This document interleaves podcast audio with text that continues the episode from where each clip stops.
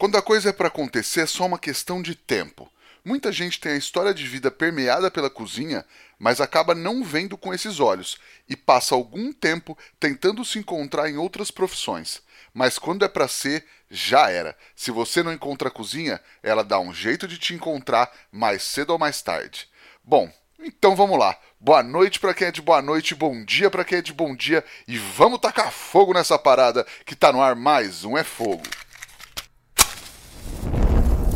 Este episódio do É Fogo Podcast é um oferecimento da Kings Barbecue e do Carvão IP. Prestigie os nossos apoiadores. Somos apaixonados pelo fogo, apaixonados pelo desafio de domar o fogo e usá-lo como aliado. Eu sou o Rodrigo Peters e é essa paixão e respeito que trazemos para o É Fogo, um podcast de entrevistas onde o churrasco é tratado como hobby, mercado e paixão. Ele é assador, pitmaster, especialista em carne de porco, entre outras coisas. Ele que é o urtigão do BBQ brasileiro, o Whole Hog Man, Sandro Burgarelli. Seja muito bem-vindo ao É Fogo, Burga. E aí, galera? Boa tarde a todos, para quem é de tarde, boa noite para quem é de noite, bom dia para quem é do dia. É isso aí, tudo certo, Burga? Graças a Deus, Rodrigão, e você, meu irmão? Como que você tá? Tranquilo também. Você lembra do Urtigão? Urtigão, cara. Urtigão era do, do, do é algum desenho. Mas eu, não, eu, lembro, mas eu não lembro o que que era, qual desenho que era, mano. Era, não sei se era da turma do Tio Patinhas, era meio dessa da Disney, assim, mas meio que dessa galera, assim, que era o Caipirão. E eu falei com todo orgulho, inclusive, que para mim caipira é, é elogio, tá, cara? Então é bem nessa pegada. Com certeza. Caipira é caipira, e caipira até morrer. Exatamente, achei, achei que tinha tudo a ver, mas é com muito, muito carinho, muito elogio mesmo. Obrigado, eu sei disso, irmão. Ô Burga, pra quem tá ouvindo a gente não te conhece, cara, como você se apresenta? Cara, me apresento como Burga, BBQ. É, Burga por quê? Porque meu sobrenome é Burgarelli. E ficou esse é, essa forma de, de, me chamar, todo mundo, o Burga, o Burga, o Burga, o Burga, ninguém me chama de Sandro. Né? Na verdade, meu nome é Sandro Rodrigo Burgarelli, né? mas é, é Burga. Burga BBQ aí no mundo do churrasco e Burga para os amigos. Maravilha. E é isso mesmo, assador, pitmaster, cozinheiro e tudo, tudo mais. Cozinheiro de infância até o resto da vida, assador, pitmaster e, e assim, o, o que a gente puder aprender, a gente vai aprendendo. Legal. E você falou de criança, você começou criança mesmo na cozinha, né, cara? Puta, nem fala, mano. uh, cara, eu comecei bem, bem jovem, né? Como, como você falou, né? É, é, a gente caipira, eu vim do sítio, nasci no sítio, né? É, vim para a cidade com, com seis para sete anos, mas meus avós ainda continuaram no sítio, entendeu? E aquela coisa, ia para a escola, acabava a escola na sexta-feira, meio-dia, estava em casa, montava na bicicletinha, mochilinha nas costas e ia para o sítio. 12 quilômetros de estrada de chão, pedalava. Né? Na época a gente era criança, magrinho, né? Aguentava pedalar. Hoje não tá muito, não. E, e tá foda. E assim, né? Vida no sítio, chegava lá, minha avó, os afazeres com meu avô, né? Não era mamata, não. Já tinha minhas obrigações lá, como eu tinha em casa. E foi onde eu descobri a cozinha, entendeu? Eu ajudava minha avó aí, ah, como eu falei, nos seus afazeres. Ah, tava frango, cilindrava pão, assava pão com ela, né? O que era uma coisa um pouco mais mexer com forno, né? Essa parte de forno a lenha, antigo, né? Minha avó acendia tal, né? Mas, por causa que criança, aquela coisa, perigo se queimar, tal. Mas com o tempo também a gente vai aprendendo e a gente vai se virando sozinho. Logo aí com oito, nove anos aí já estava encostando no fogão de lenha, né? Ó, faz isso, fio, faz isso, faz aquilo. E, cara, minha cozinha começou aí, tá? Cozinha começou no sítio e é uma coisa que eu levo com muito orgulho e, e cara, feliz por ter vindo de onde eu vim. Legal, isso tudo na região de Itápolis, né? Aqui, tudo aqui em casa, tudo aqui em Itápolis, aqui que é bem interiorzão aí na, na, de São Paulo. Eu tô num centro legal, apesar de ser interior, eu tô eu tô no centro do interior praticamente. Eu tô aí, ó. A minha cidade está a 130 quilômetros de Ribeirão. Eu tô a 100 de Bauru, de você aí. Eu tô a 100, a 100 de Araraquara, tô a 130 também de Rio Preto, tô a 150 de Marília.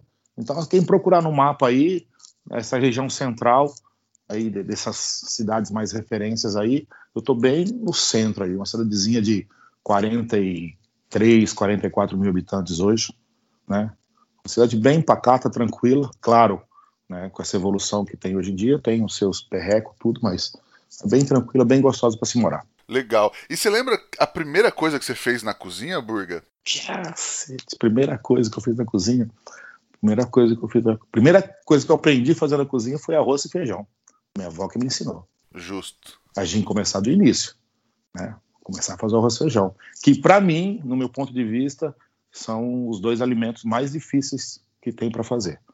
Porque exige uma cocção certa, o tempo, cada um, claro, tá, trabalha mas se adapta, né? Com, com o seu fogão, que, que, nem, que nem você pega o fogão de lenha, é uma cocção um pouco mais lenta, então exige pouco mais de tempo. O fogão industrial hoje em dia muito mais rápido, mas se você não tiver um arroz num ponto certo e um feijão num ponto certo, para mim é o ponto, é, são, são os dois alimentos mais difíceis que tem para fazer. É o simples, mas tem que estar tá bem feito, né, cara? É o simples e bem feito. Um arroz e feijão bem feito, irmão, sinceramente, você não precisa nem de mistura. Do fundo do coração. É verdade, é verdade. Uma, uma farofinha ali, uma farinhazinha, eu ainda acho bem. Feed baiano. Não, sim, sim, com certeza. Poxa, você pega uma saladinha de tomate com cebola, um torresmo frito, arroz e feijão, um ovão, um zoião, né? Um ovo caipira molinho em cima.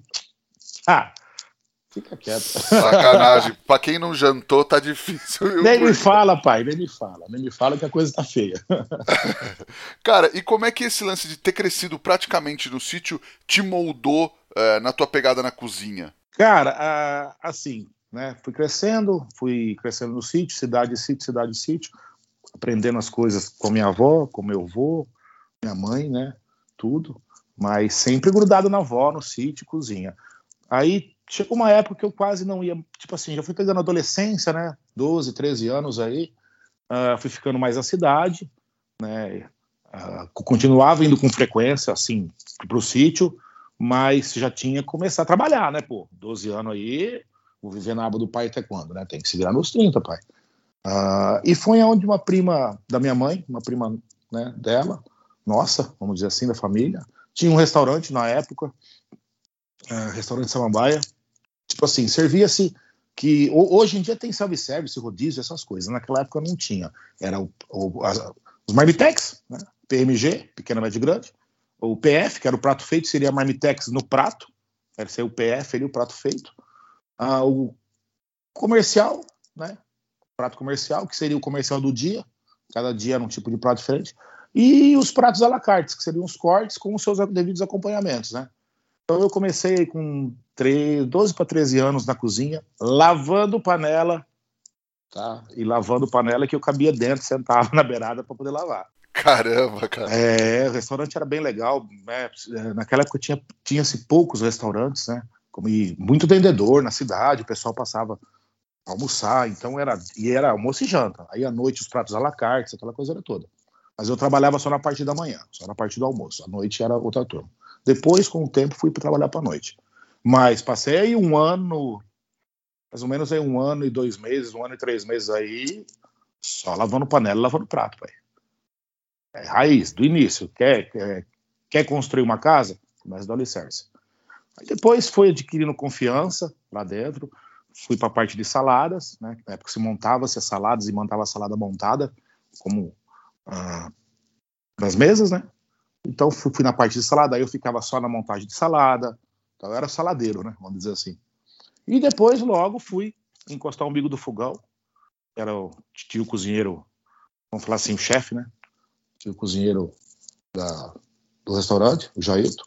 Que aí me puxou, viu que eu tinha, que eu levava jeito, que eu gostava, me puxou para a beira do fogão e eu fui auxiliar até ele com o tempo.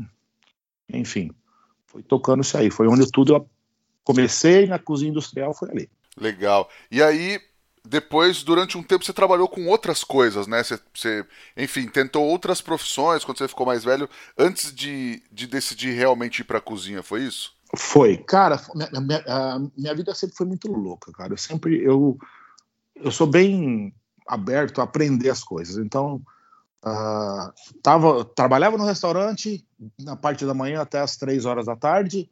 Eu, depois eu ia para casa da minha tia Helena, que é mãe dessa prima nossa que tinha o restaurante.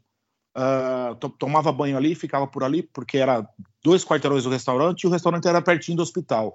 Cinco horas da tarde eu entrava no hospital, trabalhava como a gente fala guarda-mirim aqui, né? Patrulheiro mirim, enfim, tem cidades aí que chama cada um chama do nome. E eu trabalhava como guarda-mirim na porta do, do pavilhão do hospital. Então eu ficava ali para tipo assim, era aquele menino que ficava ali, o pessoal passar, ajudava uma cadeira de roda, uma coisa assim, ficava ali das 5 horas da tarde às 10 horas da noite. Depois que eu ia para casa. Né? Aí comecei ali, trabalho ali e cozinha, trabalho ali e cozinha. Fui crescendo tal. Aí eu falei, pô, não, cozinha não era o que eu quero, vai. Puxa vida, né? Vou com uma outra coisa. Aí arrumei outro emprego, profissão daqui. Fui trabalhar de, marcin... de ajudante de marcenaria, virei marceneiro, né? Trabalhei muito tempo como marceneiro foi daqui para lá para cá, porra, não é isso que eu quero. Eu fui tentando, sabe quando você foi procurando? E eu fui ficando adulto e o tempo foi passando, aquela coisa foi andando. Eu cheguei uma hora que eu olhei e falei, porra, meus amigos todos profissões, né, cada um no seu segmento, cada um já direcionado na sua profissão. E eu aqui, cara, sem puta, sem profissão definida. O que, que eu vou ser, mano? Eu sei fazer isso, mas chegou naquele ponto que eu não estava mais afim, sabe? Passava o tesão. Passou-se tempo e aquela coisa assim, uh, ia para churrasco com os amigos, às vezes a gente ia à cozinha sempre comigo, né? Era automático, cara. Tipo assim, tinha um, ó, vamos pro rancho, vamos. Porra, chegava no rancho, a cozinha grudada. Eu já ia pra cozinha automaticamente, sem ninguém pedir falar nada. Até que um belo dia uma amiga minha falou, Burgar, cara, você... Né, a gente conversando sobre essa questão de de profissão, que eu estava meio desanimado com isso. Ela falou: Meu, uh, você não está vendo que a cozinha anda contigo? Pô, será, Lê? Tal, né? Ela falou: Mano, você, todo mundo fala você cozinha bem pra caramba. Eu falei: Mano, será que eu cozinho bem, né? Falou: Cara, você cozinha bem e tal, aquela coisa era toda. Vai. Eu falei: Quer saber uma coisa? Eu vou arriscar voltar pra cozinha. E eu risquei voltar pra cozinha já, adulto, né? passados-se muitos anos aí, uh, com outra cabeça, né, outra mentalidade, decidido que eu precisava uh, escolher uma profissão e seguir minha vida. Cara, e parece que a coisa vestiu que nem uma luva, sabe? Eu, é isso aqui e pronto, acabou. E deu um início mesmo aí, aí eu fiquei só na cozinha, aí não saí mais. Saía de pontos, ia fazer tal coisa, saía, ficava um tempo num lugar, né? Aí pintavam ser como a gente. Toda pessoa tem a sua uh, procura melhor para você, né? Então, eu tava aqui, porra, acho que eu vou, vou, vou, procurar um lugar que eu consiga ganhar um pouquinho mais. Então, fiquei dois, três anos no lugar, mais dois, três anos no lugar. Nisso você vai adquirindo experiência com outras pessoas, uh, que isso é, para mim, é comum, eu acho normal. Você, a gente não só ensina, a gente aprende, né? Eu, eu mais aprendo do que eu ensino, né? E, e fui adquirindo aqui, experiência aqui, experiência lá, pegada aqui, pegada lá fui trabalhar em buffet. Aí eu falei, não, eu vou, agora eu vou trabalhar para mim. Aí comecei a pegar. Como eu venho de uma família, meus avós, tios, parentes, tudo churrasqueiros de, de sítio, né? Aquele churrasco, aquele casamento de espeto de bambu, aquela coisa, como tem no interior aqui, acho que em Bauru também tem muito disso. Né? Tem, tem. Não, é, era poucos bufês, né? Agora que a buffet virou modinha, né? Vamos dizer assim. Eu comecei a pegar o quê? pegava festa pequena para fechada, 30, 40 pessoas. Ia fazer, fazia o churrasco, fazia comida, os acompanhamentos e servia o almoço, né? Tinha tem, tem amizade nos bufês com o pessoal que aluga talher, aluga, né, os as, os rechôs, enfim, as, os equipamentos. Eu pegava, alugava, embutia no meu valor que eu cobraria e fui pegando isso. Pá, pá, pá, Até tem os dois bufês aqui da cidade. O Burger vem trabalhar com a gente. Eu falei, mano, eu não quero voltar pro buffet, não quero voltar em buffet, não quero ficar preso, né? Uh, aí deu uma, uma baqueada nesse negócio, financeiramente começou a ficar fraco. Uh, aí eu voltei para a cozinha em 2000 e, uh, 2014. 2014, isso. Voltei para a cozinha. E até então eu trabalhava durante a semana na prefeitura, 2012, 13, 14, é, 12, 13, 14, trabalhei na prefeitura, durante a semana, de segunda a sexta, e finais de semana eu fazia isso. E eu, eu era cargo comissionado. Aí a, a pessoa que era prefeita aqui acabou saindo e automaticamente você, como cargo comissionado, você acaba saindo. Aí foi onde apertou, né? Voltando ao, ao assunto do, do, aperto financeiro. Aí eu falei, não, gente, eu preciso, eu preciso é, ganhar mais, porque só com isso eu não estou conseguindo pagar minhas contas. Aí recebi, tinha uma vaga no restaurante aqui no Aeroclube, na EJ, aqui em Itápolis, que é uma escola de aviação civil, uma das, uma das maiores aí do Brasil, se não for a maior. Conhecida, bem conceituada, né? Bem conceituada, sim. Entrei lá em 2015, né? No, no restaurante lá. Final de 14, desculpa, outubro de 14. Eu entrei e comecei a trabalhar lá. Né? Eles tinham uma cozinheira, a senhora se aposentou, não queria mais trabalhar, eu entrei. Aí trabalhei lá até meados de 2018 aí, entendeu? Como cozinheiro. Legal, cara. A gente sempre pede perguntas da galera da, do, do, Instagram, né? E a Pretona BBQ, arroba Pretona Underline BBQ, perguntou quais as limitações pessoais que você já superou na sua jornada, Burga? É virar a noite. Eu já me superei muito nisso. Virar a noite trabalhando, eventos. Você tá, você tá no evento, você acabou um evento, um buffet de madrugada, e no outro dia você tem que servir almoço, e é tomar banho, trocar de roupa e voltar a trabalhar, virar duas, três noites trabalhando. Isso eu acho que é para quem é cozinheiro é uma superação fodástica, porque exige muito do teu corpo. Entendi. É, e, a, e, depois quando você foi fazer evento, evento de churrasco, virou rotina também, né?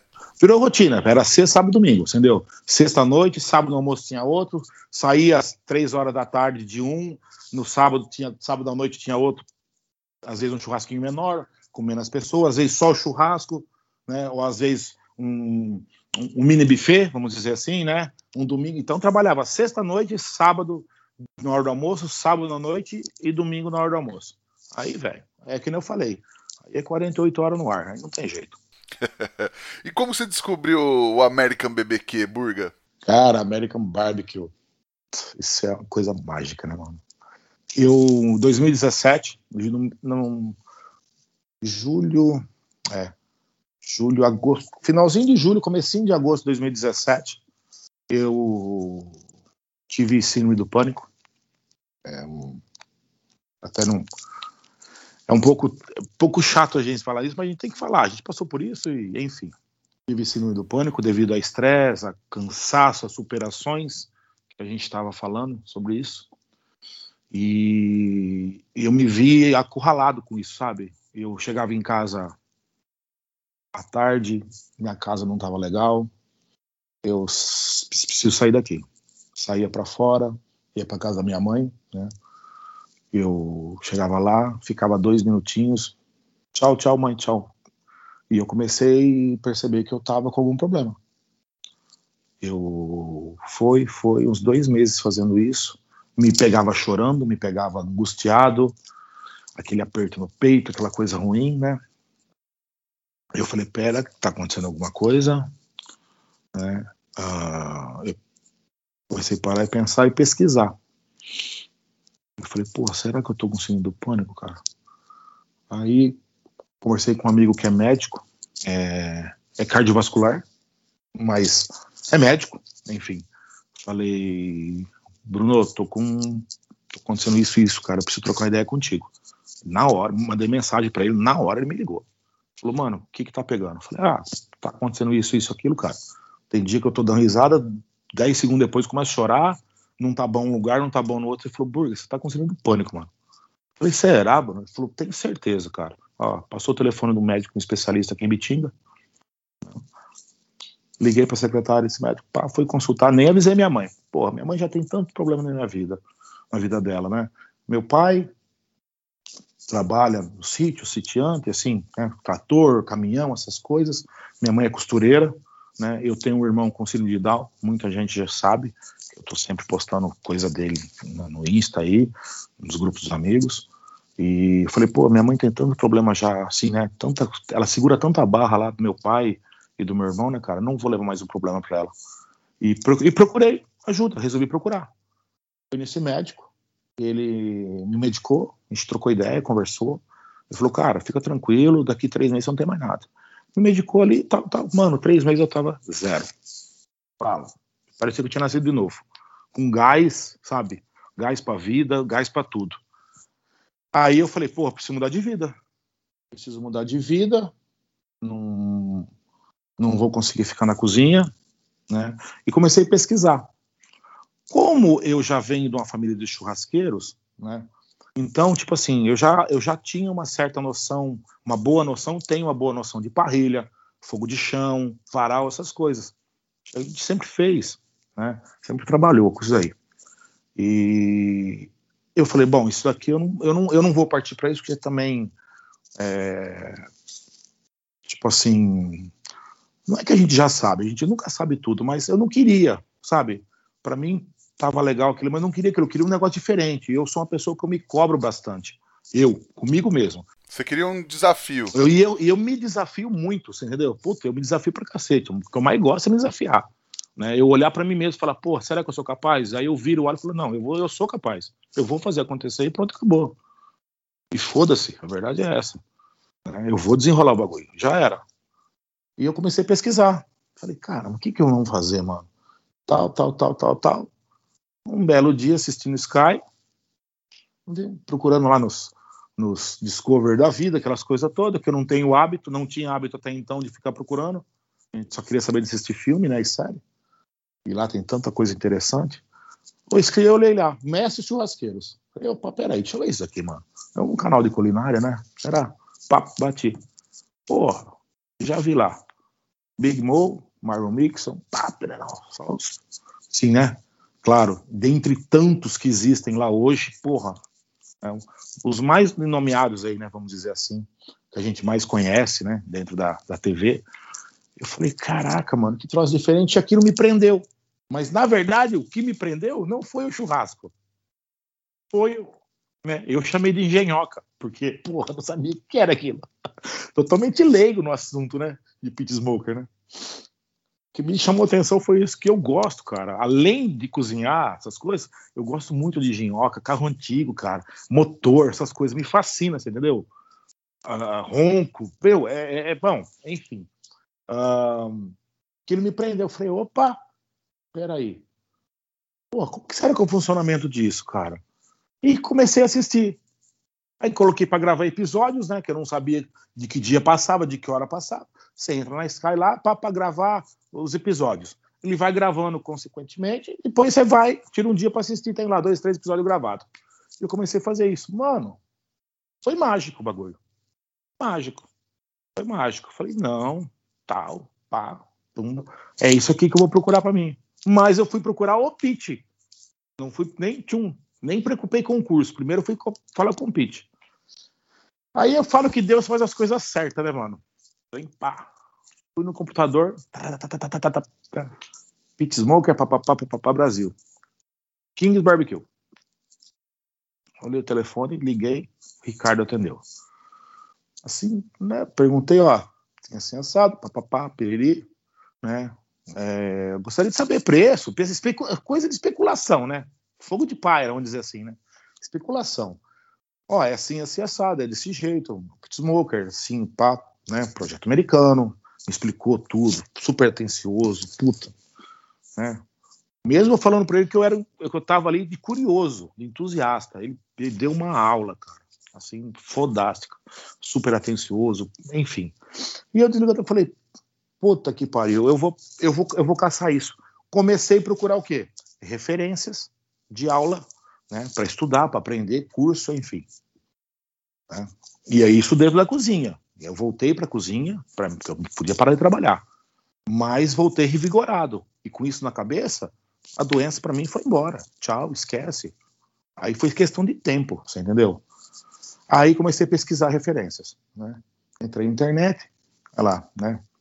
É, curso de defumação, pit smoker, pit master e tal. Aí apareceu né, as, as referências que, eu tenho, né? Na minha época, Lee, Daniel Lee, fantástico. Uh, Carlos Tossi, né? André de Luca. Até entrei em contato com o Lee, que eu vi que ele, que ele ia ter um curso logo na outra semana, mas a turma já estava fechada e o próximo curso dele estava uh, muito longe. E eu sou o tipo do cara assim, não, vai fazer agora é para fazer para agora. Vou correr atrás agora, né? Uh, aí vi Bruno Salomão, né? Já já vim acompanhando ele no canal, né? Começo das receitas dele por causa da cozinha, né? É um, porra, Bruno hoje é, é um mago da cozinha para mim, um cara que eu tenho uma referência muito grande, pego de, de exemplo para mim, entendeu? E comecei a ver. Aí uh, entrei em contato com o Carlos Tossi, não me atendeu, acho que não, não consegui falar, chamo, liguei umas duas, três vezes, nada. Uh, vi lá Cadu Galucci, mandei o um e-mail, o Cadu me respondeu na hora, né? já entrei em contato com ele, falou que ia ter um curso daqui quantos dias, que não sei o que tem, tá na piriri. E acabei indo para um curso do Cadu, né? curso da Smoker. E acabei fazendo, vendo como funcionava e dentro da cozinha. E voltei, voltei embora. Fiz o curso fui embora. Isso já no março de 2018. E já focado no que eu queria. Voltei do curso, no domingo, na segunda-feira, liguei, liguei pro Ricardo. Ricardo, qual é o valor de um pitch hoje? Um pitch de 28. Burgal, é valor X. Né? Eu falei forma de pagamento. Falei, é assim, assim, assim, assado. Tá, legal. A vista, negociei a vista tem algum desconto, que não sei o que tem. Ele falou, não, a gente pode ver o que a gente faz. O Ricardo nunca me viu na frente. Só falava, falei com ele uma vez no telefone, tava falando a segunda vez. Falei, não, tá bom, vou, fa vou, vou fazer minhas contas aqui e, e pronto, acabou. Aí, uh, eu já ciente do que eu ia fazer. Né? Eu tinha o meu carro, eu tinha um Gol Power 2000 e 2008. Eu vou falar, eu pensei, vou vender meu carro e vou dar entrada nesse negócio e vou enfiar a cara. Mas, porra, como que eu vou puxar isso aí? Vou puxar nas costas? Não posso. Ah, meu avô, a gente tem um pouquinho de terra aqui. Meu avô tem um, uns 10, 12 alqueires aqui no sítio, e tem um alqueire e meio que já é da minha mãe, já está no nome dela. Eu procurei plano do Pronaf, achei legal, juros tal, entrei em contato no Banco do Brasil. É tipo um financiamento? Tipo, tipo um financiamento. Mas é, é financiamento para pequenos produtores, né? De quem tem um parmo de terra, vamos dizer assim, até 27 alqueires, né? E é, é direcionado para pequeno produtor e não é qualquer carro. Então, eles estipulam qual carro são, que são só, só, só utilitários, né? É, que, porque é para trabalhar mesmo, não é para passear, não é nada de passeio. E com um juro bem acessível por ano, enfim, isso daí. Entrei em contato, falei no banco, tenho amizade com, com o Marcelo, que cuida dessa parte lá, né? Já é conhecido nosso. O vô já tinha conta lá, então já. Ele falou: não, Burga, é, é um processo demorado, mas é fácil, não é complicado. Só tem que esperar o tempo mesmo. E peguei, levantei toda a papelada, aquela coisa, deu certo, deu entrada, falei, agora é só esperar. Aí foi a loucura, filho. Aí eu pirei. Ixi, na hora. Liguei pro Ricardo, já mexi o doce de vender meu carro, levantei a grana do meu carro, falei, não, a venda do carro tá garantida, tal. Liguei pro Ricardo, Ricardo, cara, eu tenho, na época eu paguei 25 mil do pitch. Ricardo, eu tenho 20 mil para te dar à vista. Era, eu vendi meu carro por 18, eu tinha mais uma quirela guardada, guardadinha ali. Eu tenho 20 mil para te dar à vista e como que você faz para me pagar o resto, né? Cartão, cheque, né? Ele falou, Burga, é o seguinte, me manda os 20 mil, os outros, os outros 5 mil você, você me paga o jeito que você quiser. Eu falei, não, Ricardo. Ele falou, cara, tá bom em 10 vezes para você? Tá, Ricardo, mas eu não, eu não tenho cheque. Ele falou, cara, não tem problema, fica tranquilo. Você vai pagar do jeito que você quiser. E eu falei, caraca, mano, o cara nunca viu na frente, fala um troço desse pra mim. Aí eu parei, pensei e falei, o bagulho é pra ser. E, eu, e ó, eu sou um cara cagão, hein? Eu sou um cara que eu não gosto de, de enfiar a cara assim. E eu sou medroso. Né? Eu era. Hoje eu sou bem menos. E era um passo grande, né, Puta cara? que pariu, cara. Eu vou ficar sem carro e. Falei, mano, falei isso pra minha mãe. Minha mãe falou: você tá ficando maluco, você é louco. Você é louco. Meu pai pirou. Meu pai pirou, né, velho? Aí pirou. Aí eu falei, não, eu vou. Aí minha mãe falou, bom. Aí meu pai me falou, é isso mesmo que você quer? Eu falei, não, é isso mesmo, eu preciso mudar de vida, mãe. Não, não consigo mais, né? Eu vou ficar doente e eu não quero mais ficar doente. Eu não quero mais isso, eu quero mudar de vida. Né? E minha mãe, meu pai ficou com aquela coisa, ah, você é sempre assim, muda, ah, vai que você, você sempre, depois você desanima. Falei, não, pai, fica tranquilo. Eu só peço mais uma, mais um, mais um voto de, de, de, de, de confiança. O senhor me dá esse voto de confiança? Ele falou, claro que eu te dou, você é meu filho, pô. Falei, então, eu vou te provar que é A mais B. E foi onde eu enfiei a cara, mano. Entendeu? Fiei a cara, isso, isso no meio, é no julho de julho, julho para agosto, não, é julho para agosto. Enfiei a cara, fui vendi meu carro, tal, pá. No começo, no final de setembro, eu consegui vender o carro. Dei de entrada pro Ricardo. No dia 14 de outubro de 2018, eu ele me ligou na segunda na segunda-feira. Certo? Ó, quarta-feira você pode vir buscar seu pitch. E eu trabalhando, na, trabalhando no aeroclube. Eu falei, cara, e agora? Como que eu vou fazer pra buscar essa porra? Sem carro. Porque até então o processo da Saveiro estava em andamento. Ela, ela tava para chegar, mas não tinha chego ainda. Ah, entendi. Você tava sem carro, tava a pé mesmo. Tava a pé. Eu tava com. Meu pai tem um Santana, que é a macarronada dele lá, né? Aí eu falei, cara, meu pai falou: vou deixar o Santana com você, mas é trabalho, casa, casa, trabalho, hein? Pô, nem sei como ele deixou o Santana comigo. Porque eu tinha um ciúme daquilo que tem mais ciúme daquilo que da minha mãe. Aí eu, vai daqui, vai daqui, vai de lá. E é que eu falo, né? A gente, quem tem amigo não morre pagão, né, cara? Eu tenho, eu tenho uma, uma outra amiga aqui que é a Cris Raul, é, é uma empresária, ela é dona de uma, de uma empresa de, de tela, de, de sombrite, dessa sombrite de estufa, de saco de laranja, essas coisas, sabe? E ela é visionária, ela me orientou muito, me ajudou muito, foi uma das pessoas primordiais que, tipo assim, ela que me deu o pontapé e falou, vai, você vai enfiar a cara e pronto, acabou. Para, de, para com esse medo, você entendeu? Foi ela que me empurrou e, meu, devo muito a ela. Muito, muito. A gente é super amigo, sempre se fala tal. Aí eu falei, Cris, tô com um segundo problema. Ela falou, o que que foi? Eu falei, meu, eu tô sem carro para ir buscar. Disse, ela sabia de tudo que estava acontecendo, que estava acontecendo no processo do carro, aquelas coisas todas.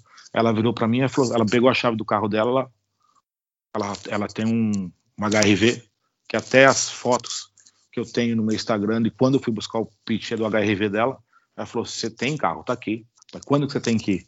Eu falei: Não, Cris, vou pegar teu carro. Falou: Pá, você vai pegar meu carro. Se você não pegar meu carro, você não conversa mais comigo. Eu falei: Cris, mas teu carro tem engate? Ela falou: Não tem, mas amanhã eu mando pôr. Era na segunda-feira. Ela mandou colocar engate do carro dela. Terça-feira à tarde, é, ela passou em casa, levei ela na casa dela, que ela tinha um outro carro dela lá. Ela me deixou o carro dela, eu fui buscar o pitch, voltei e voltei pro restaurante na quarta-feira. Meu, parecia uma criança que tinha ganhado. E ganhei um brinquedo, né? Brinquedão, né, cara? Porra, velho. Mágico, mano. Nossa, eu falo, eu chego até a me emocionar. Cheguei no restaurante na quarta-feira, duas e meia da tarde, e fui direto, direto para EJ, direto pro restaurante, lá pra lanchonete. Encostei lá, tal. Ah, aquilo. O nego olhava aquilo lá, não sabia de quem que era, porque ninguém conhecia o carro. Carro diferente. Ah, aí ele ficou louco, né, mano? Aí ficou louco. Aí tinha uns dois, três meninos lá que, que moraram nos Estados Unidos muito tempo e, e começaram a comentar, pô, isso aqui é um pit smoker, isso aqui faz defumação, por defumação, aquela coisa toda tal. Aí foi, oh, de quem que é, de quem que é? Aí eu vim servir um lanche pros meninos ali no balcão. Falei, não, é meu, mano. Ô, Burga, é sério que você vai entrar com isso? Falei, já tô entrando, mano. Eu já tô mexendo doce para isso. Mudar minha vida e acabou. Né? Aí foi onde eu, do, três semanas depois, eu fui mandado embora. Teve um corte muito grande de, de funcionários lá, a escola deu uma, deu uma cortada em, em funcionários. E como eu era, eu era um dos funcionários mais velhos ali, e você acaba tendo um salário um pouco mais alto dentro, num, num contexto todo ali, eles estavam cortando gastos e me mandaram embora. E parece que é, foi onde virou a chave, entendeu? Falei, agora eu tenho que me virar nos 30. Né? Uh, isso foi no, é, no finalzinho de outubro, né? comecinho de novembro. Me mandaram embora, duas, três semanas depois. Eu falei, cara, agora o que, que eu vou fazer? Bom, tem seguro-desemprego, dá para ir pagando as parcelas de quentão pro Ricardo, mas eu não posso fazer isso. Esse dinheiro me viver, eu tenho que fazer isso aqui funcionar, né? E eu já tinha feito dois cursos ali, né? E como eu sou muito, graças a Deus, eu sou bem autodidata, né? E pesquiso bastante, estudo bastante nesse tempo. Eu vinha só lendo, lendo, lendo, lendo, porque eu não tinha defumador. Falei, bom, agora eu tenho defumador, agora é botar coisa para funcionar. Só que é, você tem um equipamento assim, você tem a teoria e a prática, como que é? Aí eu falei, não, eu preciso aprender a controlar o equipamento. Cara, peguei uma grana, comprei 10 sacos de carvão de 15 quilos, que aqui a gente tem pessoal que faz carvão, carvoaria, carvão muito bom. Fui lá no seu Bonan, comprei 10 sacos de carvão. Falou, porra, Burga, tudo isso? Falei, Bonan, vou dar um treininho. E um dia sim, um dia não, eu acendi o pitch, sem nada, sem carne, nada. Fiz a cura dele, né? Me explicaram como fazia a cura. Fiz a cura dele certinho. E vim, um dia sim, um dia não, eu acendia, queimava dois sacos de carvão. Passava o dia inteiro em volta do pit sem nada dentro. Eu acendia devagarzinho, aquecia devagar, tudo no seu tempo, estabilizava, segurava. Nas duas primeiras acendidas eu pelei, sofri. Segurava a temperatura, aquela coisa. Falei, não, eu vou aprender a mexer com isso. E puxa aqui, abre janela e fecha aqui, segura a jaminé. Consegui aprender a estabilizar ele. Estabilizou, a segunda vez estabilizou, agora eu vou brincar com você. O que, que eu fazia? Eu abria todas as janelas, botava ar, deixava ele subir a temperatura. Para quê? Para mim me corrigir. E eu fiquei fazendo isso, cara. Fiquei, meu, fiquei, fiz isso seis, sete vezes. Entendeu? Gastei quase 20 sacos de carvão aí com essa brincadeira. Antes de colocar o primeiro pedaço de carne. Que legal, cara. Pô, e que baita lição isso. Puta, é, eu, eu não tinha ninguém perto aqui para me ajudar. Tipo assim, quem que eu, tenho? eu vou ficar ligando por telefone? Eu, eu sou um cara que eu não gosto de incomodar os outros. Eu tinha para quem ligar? Até tinha, né? Como eu tava, como eu tinha feito dois cursos com o Cadu lá na, na Smoker, podia ter ligado para ele e tal, mas não vou incomodar ninguém. Eu falei, não, eu tenho que aprender a mexer com esse negócio.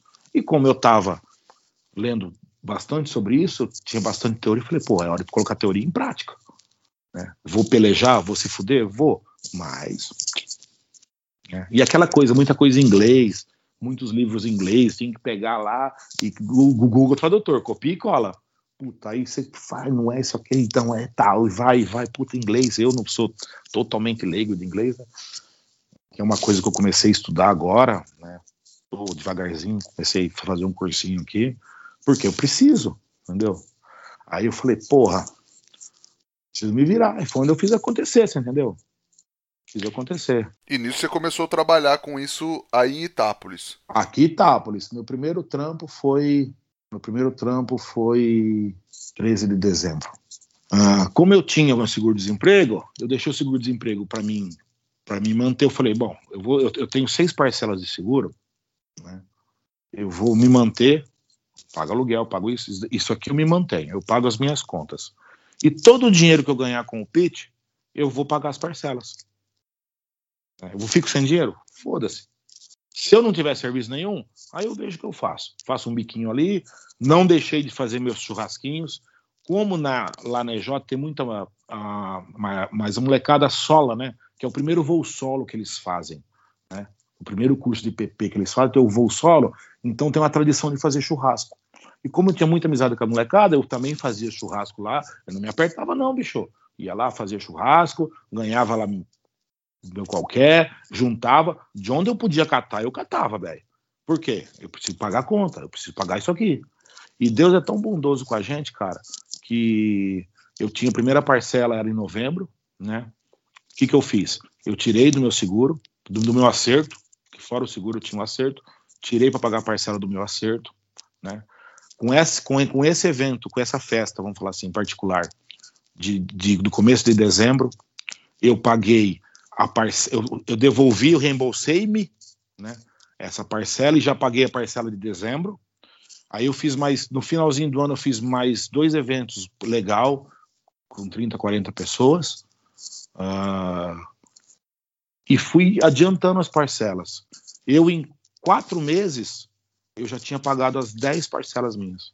É, dezembro, eu paguei o antecipado, então dezembro, janeiro, fevereiro, Chegou em março, eu já tinha pago todas as parcelas do, do pitch. Aí eu parei e falei, não, o negócio funciona. E eu fui taxado de louco. Você é louco, Burgo, fazer um negócio desse, tá? O próprio dono da EJ, cara, eu até não gosto de falar porque o cara falou que eu era louco, que eu nunca ia conseguir um, trabalhar com isso na minha vida, que não sei o que tem. E essas coisas me servem, sabe do quê? Me serve de combustível, cara. Me serve de gasolina. Pra quê? Não, mano. Eu, lógico que eu posso. Por que, que eu não posso? O que, que eu tenho de diferente dos outros? Só depende de mim. Se eu, fraque... Se eu fraquejar, ninguém, ninguém vai fazer por mim. Então, peraí. Não, mano. Lógico que eu vou poder. E comecei ali. Comecei com isso. Ah, maravilhoso, cara. Tem outra pergunta aqui do, do Instagram que eu acho que cabe nesse momento também. O lecão011 perguntou qual foi a maior dificuldade de trabalhar com American Barbecue no interior paulista, Burga. A maior dificuldade de trabalhar no interior paulista, cara, é a desvalorização do seu trabalho. Infelizmente, eu estou numa cidade que não, não me valoriza e não valoriza o trabalho de ninguém. Essa é dificuldade que eu tenho aqui em Itápolis. Entendeu? E a própria, não todos, é claro, né? Mas muita gente aqui desacredita. Eles não acreditam. Às vezes, até hoje ainda, a pessoa me liga, ô Burgo, eu queria ver um orçamento para fazer uma festa, né? Claro, não na pandemia, né? Mas uma festa para 50, 60 pessoas, eu passo um valor, o cara vira para mim, e cara é milionário, hein? Não é, não, é cara milionário, cara que tem grana, né? Cara, porra, eu achava, eu, eu, porra, eu achei que custava 20, 30 reais por cabeça. Mano, nem marmita você paga 20 reais hoje, velho. Exatamente. Ah, mano, dali, pô, é foda, né, mano? Aí eu, eu prefiro, velho, nem.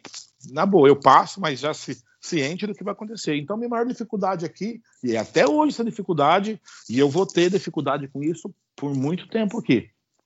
Entendeu? Né? Não é falando mal, pelo amor de Deus, não é isso. Mas, santo de casa não faz milagre. Sim, sim, é a realidade da, da, da sociedade, né? Santo de casa faz milagre. Então, minha maior dificuldade é isso. Entendeu? E olha que já faz aí, vamos falar assim, profissionalmente, faz dois anos, profissionalmente mesmo, faz dois anos que eu trabalho com a América, faz mais, mas profissionalmente faz dois anos, dois anos e pouco. Então, poxa, né, o pessoal já está conhecendo o trabalho da gente. Hoje não, é, é, o pessoal já conhece o trabalho da gente, sabe que é isso e aquilo. Mas devagarzinho eu vou ganhando no mercado. Devagarzinho eu vou mostrando para eles aqui. Legal. E você mistura culinária caipira com American Barbecue, Burger? Cara, é, a gente tem que misturar, né, pai? tem que misturar. Não pode ficar sem misturar, né, cara? Eu acho que a, a, a, culinária em si é no geral, né? Cara, eu faço um. Eu faço uma. Muita gente fala aí da, da panceta de rolo, né? É, o pessoal geralmente faz em forno aí. E uma dessa parte, eu fui um dos caras que começou a fazer ela defumada, né? Muitos pessoal fala aí que ah, foi fulano, é porque fulano começou, fulano, não. Tipo assim, o pessoal fazia em forno de casa, mas defumada aí, o pessoal é, é, praticamente eu fui um dos caras que começou aí. Uns fala porqueta, outros fala panceta de rolo, né? Né? Aí vem um fala para mim, é porque a porqueta é a porqueta romana, é o porco Eu sei, meu irmão, minha afinada nona fazia porqueta no sítio. É uma leitoa de 12 a 13 quilos aí, desossada, enrolada, que não sei o que tem. Mano, porqueta é porco enrolado, velho. Então, qualquer parte que você pegar aí, pegar e. É, pra mim é porqueta. Você pegar uma barriga e enrolar é porqueta. Então, isso daí foi umas coisas que eu trouxe pro American Barbecue, defumação, na def... mas fazendo defumação no pit, tá? Não é defumação de bacon, de, de, de, de charcutaria, não. Fazendo no pit, tá? Trabalhando com baixa temperatura, tempo longo, chegando a temperatura interna, depois você porciona, frita, pururuca, que é mais um pouquinho de, tem uns bisuzinhos aí, porque a defumação acaba bloqueando um pouco essa, essa pururuca, bloqueando assim que forma? Você, com a panceta normal, né, enrolada normal, e a pele desidratada aí no forno, você tem que jogar no óleo quente, né? Todo mundo vê fazendo o porco aí jogando óleo quente, estralando para poder pururucar. Na, na defumação, não. Ela é defumada, você joga ela no óleo, no óleo morno, por imersão aí, e, e deixa ela subir a temperatura junto com o óleo, né? E na airfly, airfly também fica bem bacana. Ah, maravilhoso, cara. Tem mais duas mensagens aqui da, da, do, da galera do Instagram. A primeira é do tenente01, não sei se você conhece. Tenentão, pô. É, ele mandou falar que você é foda, que faz um trabalho top sem frescura. E outro que mandou mensagem é o Léo, arroba Dom Pimenta Bar, que deu os parabéns pelo seu trabalho, falou que é teu fã. E fez essa pergunta para você, Burga: amigos ou seguidores? Cara, bom, vamos falar do Tenentão. O Tenente é um cara também que hoje é um cara que é referência aí. Tem um carinho, um respeito por ele. É um cara foda, né? Porra, Burgar, aquela coisa toda, né? é, é, eu vi o Tenente, assisti, ele participou do programa aí, né? No reality aí, não conheci ele pessoalmente, tive o prazer de conhecer ele no Braseiro, se eu não me engano, foi a primeira vez que eu vi o Tenente. Né? Ele estava com uma estação lá, até tinha uma amiga minha que estava trabalhando de, de, de voluntária dele, e eu fui ajudar o Lucão a fazer pulo de porco, fui de voluntário para você ver. É, já trabalhando como pitmaster, fui de voluntário, que para mim não é vergonha nenhuma, entendeu? Que é um menino de Rio Preto, que é o Lucas Lopes. Eu fui trabalhar com ele para fazer pulo de porco. E foi onde eu conheci o Tenentão. Porra, assim, o primeiro contato. Aí a gente acabou se aprofundando, assim, na amizade no Barcelos. No curso do Barcelos foi a gente, porra, trocamos ideia, aquela coisa era toda. Cara fantástico, tenho um respeito enorme por ele. E Dom Pimenta, Léo. Ei, Léo. Léo, pra mim, é, é irmão, mano. Léo é um menino sem palavras. Ele teve comigo na Smoker ali, fez um curso na Smoker lá, a gente conheceu lá. E como você falou, né? Seguidores e. Ele falou amigos ou seguidores? Eternos amigos, irmão. Eternos amigos. Isso sem, é, sem comentários. Maravilhoso. Ô Burga, hoje a gente começa uma sessão nova aqui no podcast, com oferecimento da Kings, claro, que se chama A Reação do Maillard. Que é para você que está ouvindo a gente, vai jogar o nome dele no Google, vai ver a foto dele na Wikipédia, e aí é para você ver a reação do Maillard vendo você falar besteira usando o nome dele, tá bom? Então hoje a gente vai falar da gordura na defumação que existe um mito de que a gordura atrapalha a defumação e a formação do bark smoke ring e tal, mas é só mito mesmo. Porque mesmo a gordura não tendo mioglobina para formar o smoke ring, a água presente na gordura permite a passagem do monóxido de nitrogênio e quando ele chega na carne, ele forma sim o smoke ring mesmo por baixo da gordura. Já no bark, que também se forma sobre a gordura, tem, tem bastante material mostrando aí que isso é mito, inclusive tem no livro do Franklin, por exemplo. E quando você tira muito a gordura, a verdade é que está perdendo a proteção da carne contra o ressecamento, né? Tirar demais a gordura, você acaba perdendo mais sabor e suculência da peça.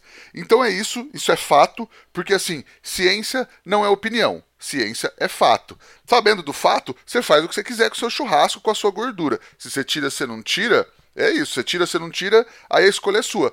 Mas é importante a gente saber por que, que a gente está fazendo as coisas, né? É, esse conteúdo é baseado no conteúdo criado pelo Roberto Bocabello, que é o nosso cientista estudioso Boca. da carne. Boca. E vamos seguir aqui compartilhando conhecimento sempre, né, Burga? Você limpa muito o seu brisket? Como é que você faz? Cara, eu, meu brisket aqui, eu sou bem adepto a deixar gordura, tá? Quem, quem nem se falou, quem quer tirar, tira mas eu quero comer uma carne suculenta. Então, claro, depende do bicho que você pegar, às vezes vem com aquele com aquela cabeça do granito ali vem um pouco mais alto, eu acabo dando uma descascada aí. Então eu, eu, eu mantenho um padrão de limpeza no brisket de aproximadamente um, um dedinho, vamos falar, né, de gordura aí. Vamos falar em centímetros, a média de um centímetros aí igualado, né, na, na cobertura dele. É, eu gosto de um, eu gosto de uma gordurinha, eu gosto de deixar. Além disso, eu é que nem você falou, né? Ciência é ciência. Uh, ela te hidrata mais a carne, te, te dá suculência, te dá muito mais coisas. Entendeu? Show. E é isso aí, né? Cada um faz o que quiser, mas sabendo por que, que tá fazendo, né, cara? Tipo, beleza. Eu quero deixar meu brisket pelado. Beleza. Você sabe por quê, a escolha é sua. Aí, show. Aí todo mundo fala, ah, porque lá na gringa, né? O pessoal descasca, o pessoal tira a gordura. Mano, os caras estão mexendo com a guil lá, pai. O cara tem gordura pra caramba dentro da carne, entremeada.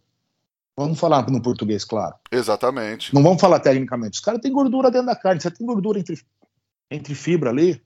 Então, isso te proporciona você dar uma descascada um pouco mais. Mesmo assim, ó, eu fiz o aguil do Barcelos, reserva 288 aí, reserva do Barcelos.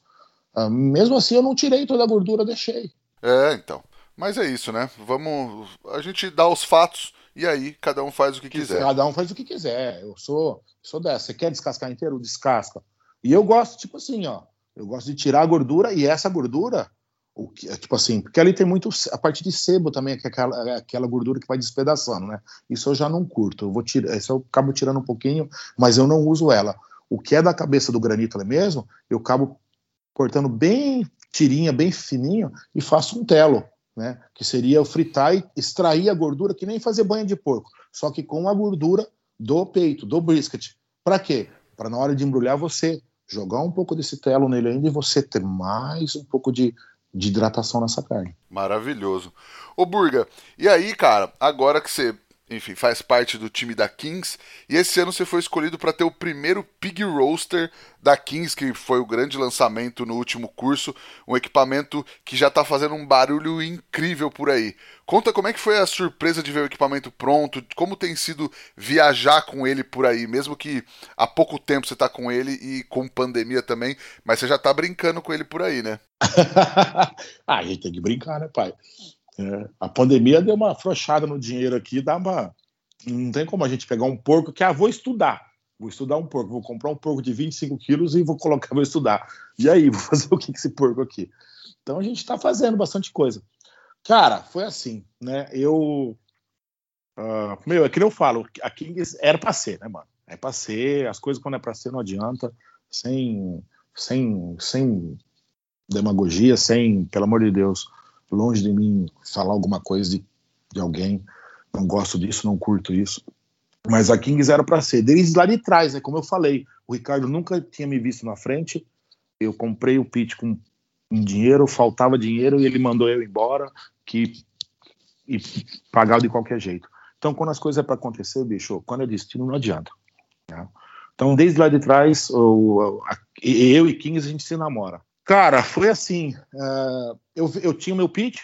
Uh, final do ano passado, novembro do ano passado, eu estava no Barcelos. Eu ainda até brinquei com o Digão, que é o, o, que é o sócio do Ricardo, que é o outro dono da Kings, né?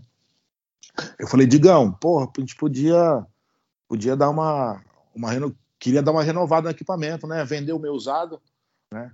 E comprar um equipamento novo, né? A gente consegue fazer alguma coisa, né? Pra gente, pra mim e tal, aquela coisa. Negociamos, né? O Digão falou, claro que consegue, Burga. Poxa, por que não? Aí eu falei assim, ó, é que eu vou vender meu pitch, hein? Eu ainda fui ter uma brincadeira. Ele falou assim, ele falou assim pra mim, se você vender teu pitch agora, eu te faço metade do preço do pitch. Eu falei, mas e o Ricardo? Ele falou, não, o Ricardo depois eu discuto com ele. falei, Digão, Digão, você não desacredita de um homem. Ele falou, rapaz, você não tem capacidade de vender esse pitch agora. Mas eu já tinha um negócio engatilhado com o seu Zé, Biten, seu Zé Bittencourt, que é um senhor lá de, de, de Assis, que, que era do fogo de chão e pegou gosto pela defumação. Até fui lá dar um curso para ele particular, fiquei dois dias na casa dele, né, ajudei ele a entrar nessa, nesse mundo da defumação. E ele pegou gosto. Ele largou mão do fogo de chão e partiu pro American Barbecue, Brazilian Barbecue, enfim. Aí eu falei, o Digão falou, eu duvido. Falei, Digão, você sustenta? Ele falou, claro. Falei, então tá bom. Me dá um minutinho. Liguei na frente dele e coloquei no Viva Voz. Ô, seu Zé, tá bom? Ele falou, fala, Burguinha, tá bom, tudo bem. Viu? O senhor vai querer ficar com o Pete mesmo? Ele falou, claro. Aí ele falou, quanto que você tá pedindo mesmo dele? Eu falei, ah, seu Zé, o senhor sabe que, você sabe que, sabe que o vovozão tem um, tem um, tem um valor sentimental, né? Vovozão por quê? Porque é uma das primeiras gerações da Kings ainda, né? Agora os 28 já estão com três, três ou quatro gerações já, né? Vai reajustando, reajustando, eles vão afinando, né, mano? Aí eu falei, ah, tem um valor sentimental, né? Capitão América, do lado dele tinha um adesivo do Capitão América, porra, animal, sou, porra, sou fã de Marvel, né, cara? Ricardo também é. Vê quanto que você, né? Ainda falei, vê quanto senhor quer pagar. Ele falou, não, vê quanto você quer. Eu falei, o senhor paga, né? Valor X? Aí ele falou assim: ó, X eu não pago, mas eu pago Y. Eu ia pra Cardo Digão, eu falei, seu Zé, só me dá cinco minutos? Ele falou, até 10, desliguei o telefone. Eu ia pra Cardo Digão, falei, você vai sustentar? Ele falou, agora eu tenho que sustentar, né? Eu falei, então tá bom. Seu Zé, tá feito o negócio. Só que eu vou levar o pitch pro senhor só no começo de dezembro. Porque eu, tenho, eu tinha uma festa marcada, dia 13, 12 e 13. Né? Eu vou entregar o pitch pro senhor no, no dia 16. Ele falou, não, não tem problema, fica tranquilo. Nisso ele já me depositou um dinheiro, eu já mandei para Kings, enfim, já fizemos o trâmite, só estava aguardando. E como era, era a pandemia, o, depois do dia 16 de, de, de, de, de dezembro eu não tinha mais nada. Final de ano eu não peguei nada, né? Falei, não vou resolver pegar nada. Vendi o pitch, entreguei, né? E esperei virar o ano. Aquela a fábrica pedido para vazando pro ladrão, graças a Deus. O Digão falou: "Você tá com pressa?" Falei: "Digo, não tô, irmão, fica tranquilo. Não, porque vamos pode deixar para pode, pode deixar para março daí?" Falei: "Pode. Eu tenho os pitch pequeno aqui em casa, né? E falei: "Eu vou me virando em casa com as minhas coisas com o pitch pequeno, não se preocupa." Né? Porque eu também não queria apressar eles, porque devido à demanda da fábrica. Poxa, esse pessoal já está fazendo um, uma parceria com a gente, né? E eu vou ficar acelerando, não quero acelerar, então acabou. Mas eu acho que eles já estavam com o intuito desse pig roast, porque até então, janeiro virou, fevereiro virou, veio o curso de março. E eu não sabia de nada desse pig roast. Tá, bom, fui pro curso de março, ciente que o meu pitch ia estar tá lá. Aí na quarta-feira o Digão me ligou e falou: Você tá com pressa do pitch? Falei: Não, não tô, Digão. Né? Ele falou assim: Ah, porque não vai dar para entregar no curso? E vai entregar no curso, no outro curso para você. Mas isso eles estavam segurando por quê? Porque eles já estavam com o intuito do Pig Roast. Então, eles, o projeto em andamento, ah, vamos segurar do Burga e isso aquilo lá, na cabecinha deles. Depois o Digão contou para mim. Aí vai daqui, vai de lá, e aquela coisa. Passou o curso de março, chegou o curso de maio. Três semanas antes, eu dei uma desanimada, sabe? Tava meio borocochô, baixo astral, né? É, difícil, né? Essa pandemia, sem serviço. Comecei a fazer uns lanchinhos em casa, defumado. Tá, eu tô pagando minhas contas. Tá ótimo, né? Desanimado, mas estamos vivos, graças a Deus. Toca o barco. Vamos vivendo. Não é dia de pensar em, em sobra de dinheiro. É, é época de, de pensar em, em em pagar a conta. Com certeza. Uma semana paga, outra semana dá um, um sarto uma quirelinha aqui, da outra semana quirelinha para lá, como qualquer batalhador, como qualquer brasileiro, gente. A gente não, né? Vamos dizer, a gente nasceu lindo, não nasceu rico, né? Então, vamos aí. E vai, briga, briga, briga. Aí pintou um trabalho em Santa Cruz do Rio Pardo, né? Um menu de encostação lá na Cleavers. Ah, o Zé Eduardo a gente se conheceu no Barcelos em novembro, a gente se tornou amigo, e ele quis fazer um menu de degustação para mostrar para os clientes dele ah, o American Barbecue, aquela coisa toda, e a, e a Júlia Carvalho tem uma parceria com eles, e a Júlia ia também. Então a gente, eu e a Júlia se encontramos lá e fizemos defumação para eles lá. Na madrugada, defumando, o Xi ligou para a Júlia né? O Xi é um amigo nosso lá de São Paulo, um chinês maluco, mas porra de um coração gigantesco. Ligou pra Júlia, pô, tá. A Júlia falou: o Burga tá aqui comigo, deixa eu falar com o Burga. Aí eu falei: fala, Xi, aí, tá tudo bem, tudo bom, tal. Falou, cara, que animal, você vai fazer o porco na Kings?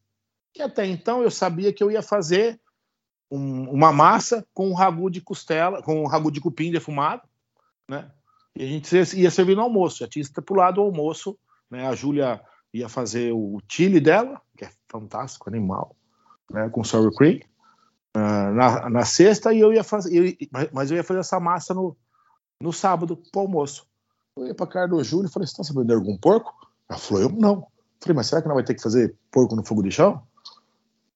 Ainda eu brinquei que eu falei assim, você quer do fogo de chão, você que se vira, filho.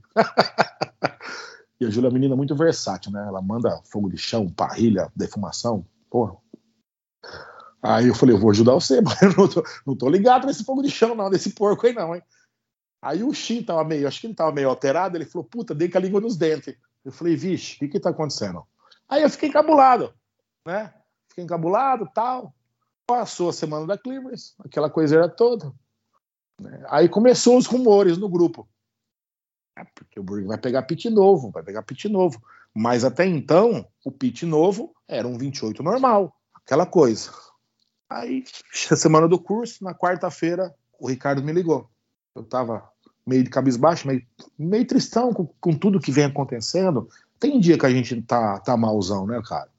é, amigos morrendo, aquela coisa toda, a gente quieto em casa, assustado, aquela precisando trabalhar, conta vencendo, mas enfim, acho que todo mundo está passando por isso. Sim, a pandemia está castigando, né? Puta que pariu, nem falo. Aí eu tocou o telefone, olhei o Ricardo, né? Aí eu falei, vamos falar, bosta, tudo tranquilo? Ele falou, Burga, tudo bem? Tá. O jeitão dele, sereno, tranquilo. Ele falou, ó, preciso falar um assunto com você. Eu falei, puta, eu pensei comigo. Lá vem fumo, né? Aí ele falou, não, Uh, é o seguinte: a King está lançando um pitch novo no mercado.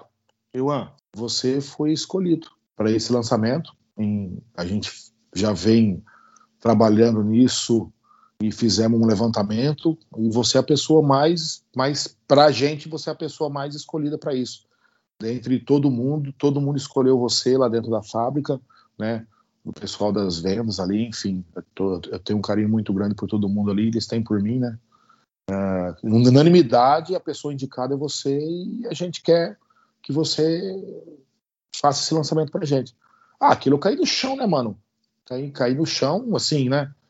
Eu respirei fundo, contei até 10, o Ricardo falou, Burga, eu falei, ô chefe, tô aqui. Deixa eu tomar um fôlego aqui que eu e caiu das pernas. Por quê? Eu, eu comecei aí voltou muita coisa na minha cabeça. Falei, cara, eu, um cara aqui no interior, os caras estão dando uma oportunidade para mim, cara. Pô, que mágico, que louco, né? Eu sei acreditar, acreditando, era real, mas sem acreditar. Então, é uma coisa mágica, se assim, aconteceu. Mas para você naquele momento era um pitch comum também. Tá, era um pitch, era um pitch lançamento, mas eu não sabia o que era, que, que lançamento que era, como que era, de qualquer jeito, como que, né, que, que, qual o formato, como que eu desenho.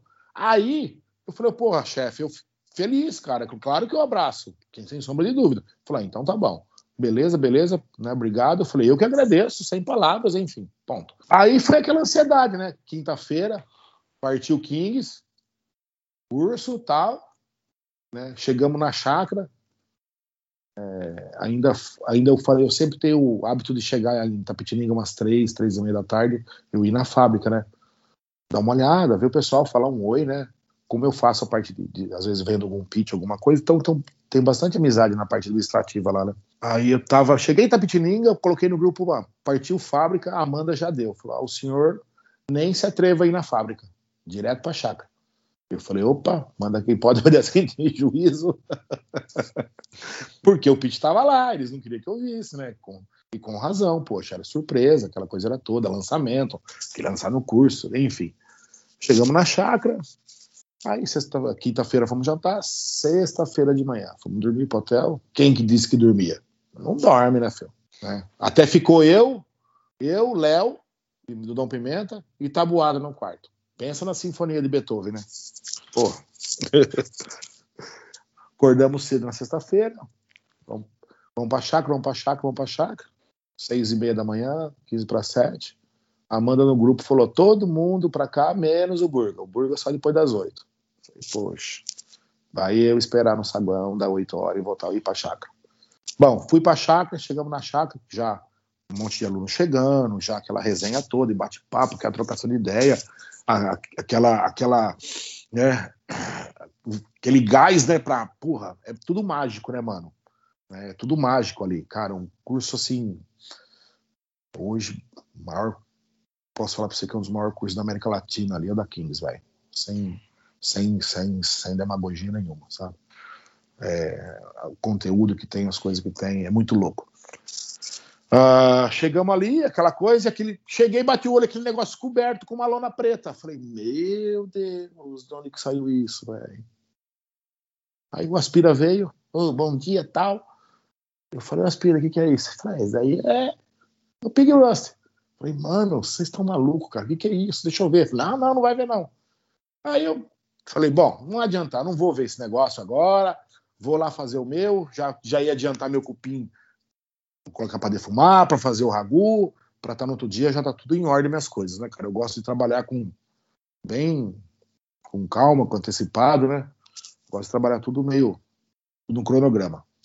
A Júlia já foi, já foi para a cozinha lá fazer as coisas dela, eu também já fui para lá, já fez um ajudando o outro. Aí a galera já vem interagindo, vem conversando e tal, e hora vai, hora vem, hora vai, hora vem. O Gabriel, o menino do Ricardo, desceu na cozinha. Ô, Burga, ô, Burga, meu pai te chamando no celular pra, pra poder pra anunciar. Falei, puta, mano, agora vem. Eu olhei pra cima, assim, aquele monte de gente descendo. E eu sou. Eu sou meio. Parece não, né? A gente tá trocando ideia, mas eu sou tímido pra caramba no meio dos outros, cara. Sou bem. sou bem jacuzão mesmo. Aí subi assim tal.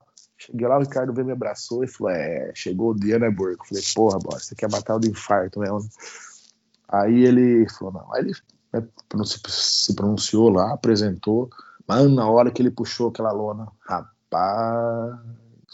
Eu não sabia se eu chorava, se eu gritava, se eu assoviava, se dava o piripaque do Chaves, entendeu? Mano, é muito louco. É, é uma coisa assim, surreal. Para mim, profissionalmente, foi assim, mágico, como eu falo. Eu só olhei para ele e falei, chefe, posso até, até peço desculpa aí que dá uma emoção. Meu, meu, eu sou muito emotivo, né, E não tem como você. Aí você olha, para e, e vê o tanto que você lutou, que você batalhou na tua vida, né? Correu atrás dos seus ideais. Você olha assim, pô, vale a pena, né? Vale a pena lutar, vale a pena batalhar. Aí foi só alegria, só risada, só choro e gratidão e aquela coisa toda, né, mano? Aí foi aquela coisa mágica. E foi muito legal, né, cara? Foi muito legal que acho que todo mundo ficou emocionado também. Um baita equipamento diferente, revolucionário, assim. Que no dia seguinte você já botou o porquinho pra, pra chorar lá também. Pô, mano! E eu pegou, né? Eu, eu, pra você ver como que é as coisas. Eu não tinha nem noção como equipamento. Pra você ver como o equipamento é tão. Vamos falar assim. É, em questão de engenharia, é tão bem feito. Cara, eu não conhecia o equipamento, ninguém conhecia o equipamento. Não tem, ó, ninguém acendeu um equipamento antes para ver o funcionamento dele. Cara, acabou aquela coisa, voltou pro curso, foi para almoço, tal, voltou pro curso. Eu já meti fogo, fiz a cura do pitch, entendeu? Até nas 10 horas da noite, né? Ainda o Léo ficou comigo. O Léo ficou comigo. Meu, o Léo foi meu parceiraço. Não, é, é aquela questão, né? É irmão, é, é amizade.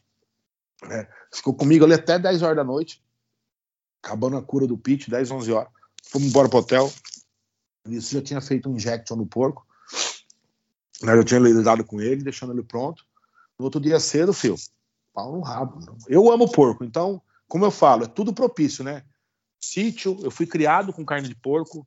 Né? Se você me perguntar, Burga, você tem um, na boa, do fundo do coração, você tem uma picanha aqui para você comer, e você tem uma costelinha de porco aqui frita na panela de ferro, no pingue frita que nem a avó fazia. O que, que você quer? Você tem que escolher um. Mano, é costelinha de porco, você pode ter certeza disso. Você já queimou a minha pergunta do lenha na fogueira, já. Ô, oh, me perdoa. Imagina, imagina. me perdoa. Então, é, é, é, eu amo porco. Então, para mim, é que eu falo, tudo é para ser, era para ser, você entendeu? É, não, que não, não, sou melhor que ninguém, pelo amor de Deus, não é isso. Longe de mim isso. É muita gente voando, isso, aquilo.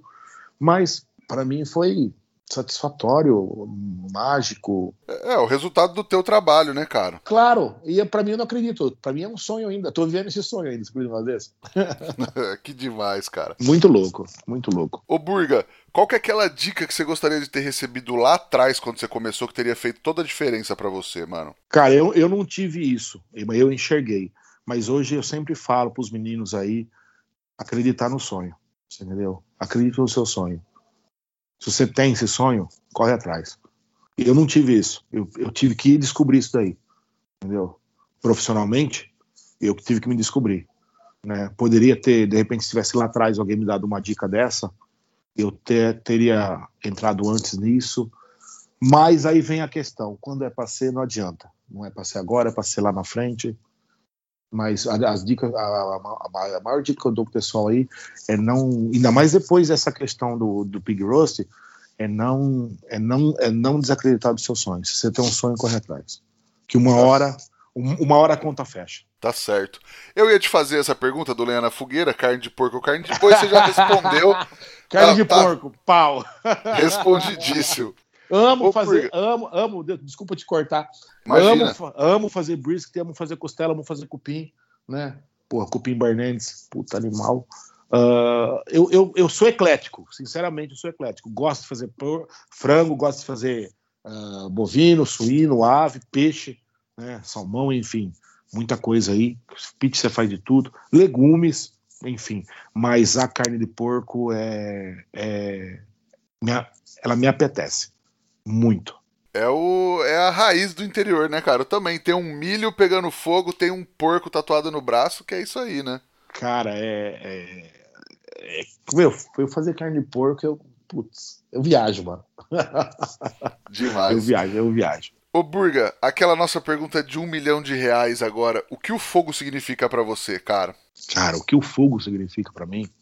Eu acho que o fogo significa amizade, companheirismo, paciência, dedicação, estudo, mas o que ele mais significa é, é amizade. O fogo me trouxe muito amigo. Muitos, muitos, muitos, muitos. Independente de qualquer coisa, o fogo me trouxe muito amigo. Eu tenho amigos aí a nível de Brasil, através do fogo, a nível fora do Brasil, internacional, através do fogo. Então é amizade. Eu preservo muito isso. Maravilhoso, cara. Ô Burga, e tem uma receita para passar pra galera que tá ouvindo? Um, ou uma dica, um truque para quem vai fazer, de repente, um churrasquinho no fim de semana? Porra, cara, churrasquinho no final de semana. É... Churrasquinho na brasa, na churrasqueira tradicional, assim? Do que você quiser, a, a dica que você quiser dar. Cara, ah, quem nunca colocou um. Procura um pedacinho de lenha aí, né? Quem tem acesso à lenha frutífera é, é bacana. É, uma laranjeira aí tal, quem puder comprar, ou quem puder. Uma laranjeira, qualquer lenha frutífera, né? Faz aí um. Até um, eu, eu dei a dica para um amigo meu, para um amigo meu esse final de semana, ele fez uma costela. A churrasqueira dele tem um terceiro andar assim, ele colocou a costela lá em cima, fogo indireto, né? Não debaixo dela, mas pro canto assim. Colocou uma lenha que ele veio buscar aqui em casa, pegou uns pedaços de macieira, que é lenha de maçã, dei para ele e falei, ó, Wilson, faz isso, isso, isso, e deixa pegar essa fumaça, e deixa, e deixa, e deixa, e deixa, deixa umas 5 horas ali, e depois você embrulha e faz. Cara, ele falou, nunca mais faço churrasco sem lenha. Ficou apaixonado, entendeu? Então, seria uma dica que eu dou aí pro pessoal aí Coloca defumação no seu churrasco tradicional que vocês vão ver que a coisa é diferente. Mesmo no steak, viu? Vai fazer um steak, com a leinha ali, deixa ela queimar ali do canto, pegando a fumacinha. Teu steak nunca vai ser o mesmo. Demais. E tem alguma coisa para indicar pra galera assistir, ler ou visitar, Burga? Cara, visitar Brasil. A gente tá bem, a gente tá rico nisso, né, cara? Tem muito, tem muita coisa legal no Brasil, cara. Pra conhecer, eu mesmo não conheço, preciso conhecer primeiro aqui. Cara, Bar Crush, Barking Crush, né, do Lee, Animal, né? Uh, o Dom Pimenta, caso do Léo lá, faz uma Buffalo Wings animalesca, animalesca. Uh, quem mais? Cara, é engraçado que eu morei em Sorocaba uma época e eu não conhecia o Léo. E aí a gente ia numa cervejaria, eu e minha mulher, e a gente era apaixonado pela Buffalo Wings da cervejaria. E aí quando eu conheci o Léo, ele me contou dessa história, porque nesse meio tempo, um pouco depois, quando eu tava voltando para Bauru, ele saiu da cervejaria e abriu o Dom Pimenta. E aí ele falei, porra, cara, a gente é apaixonado pela sua Buffalo Wings sem saber, cara. Sim. Além do Léo, né? Fazer American Barbecue lá. Tem o Tiagão, do Rei dos Defumados, também, que manda muito, muito bem. Tem os meninos do Old Truck. Então, Sorocaba, eu falo pra você que Sorocaba hoje é capital nacional do, América, do Brazilian Barbecue, vamos dizer assim né? Se alguém me criticar, o American Barbecue, American Brasília Barbecue, enfim, é, é, é, um dos lugares acho que mais tem ali a questão de defumação, o pessoal manda muito bem ali, né? Que não foi meninos de truck, né? Quem mais? Porra, aí tem, né? Debete ali, né? Debete fazendo defumação, é, até tá. Betones em São Paulo, quem quer um hambúrguer defumado, Betones Tadeu, entendeu? Canal do Rango, Uh, Betone está em Jundiaí, São Paulo. Tadeu tem. Tadeu está em Coisa, está em Alphaville e tem mais um outro lugar lá em São Paulo que eu não lembro também. Mas, viu, ali é os, o, o pai do burger aí, vamos dizer assim, do meu ponto de vista, né? É, respeitando todo mundo, claro, pelo amor de Jesus, mas é, esses dois meninos aí. Cara, o Brasil é muito rico, né? Aí tem, puta, você vai no pro norte, aí tem o Caribé, é, tem. Nossa, o Brasil tá muito rico em American Barbecue, cara. Tem muito lugar. Até no Mato Grosso, até na Primavera do Leste, até no Sorriso, tá o Manolo tá lá. Entendeu? No centro-oeste aí do país, nordeste tem muito. O Brasil tem muito lugar legal para conhecer, cara. Se eu pudesse, se eu falo para você, se você pudesse, se você sair para conhecer uh, smoke houses aí hoje, vamos falar assim, né? Que é, a gente está gatinhando ainda, né?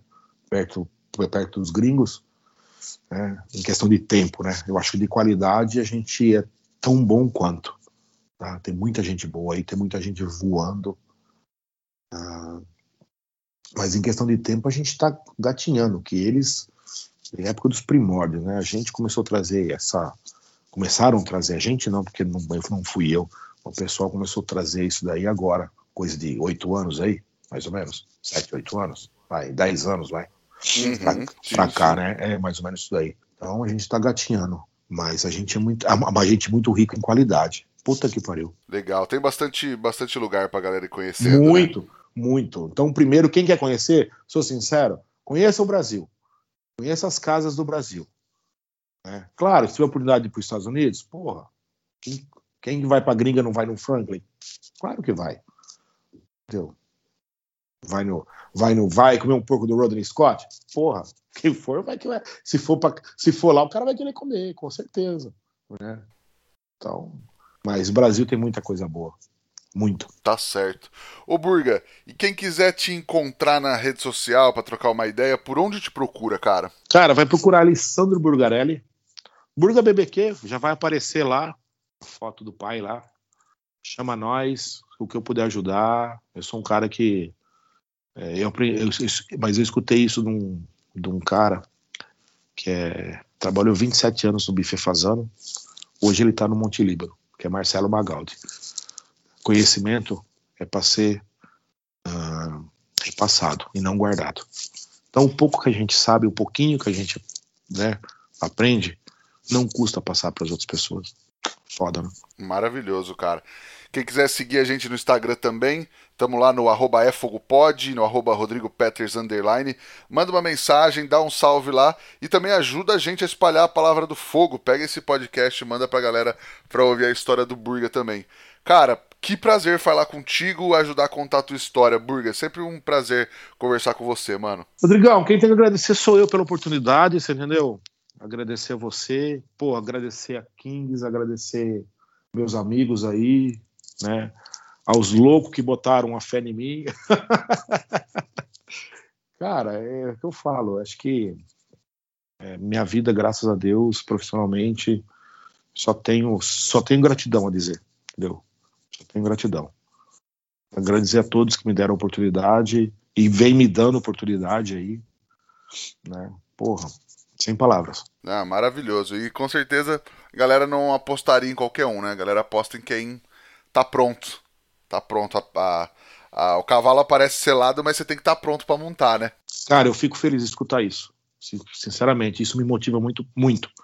Escutar isso aí de você, escutar, cara, de né, Ricardo, Amanda, pessoas aí que já estão há muito mais tempo nisso, fico feliz. Isso me motiva a sempre estar estudando, a sempre estar tentando evoluir, sempre estar ali mastigando, né? Isso é o que mais motiva a gente é escutar isso. Da minha parte, a minha pessoa me motiva muito a isso escutando isso daí.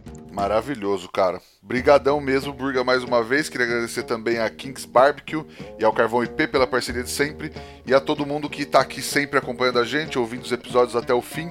Semana que vem tem mais. Até. Tchau. Abraço, galera. Boa para nós aí. Valeu.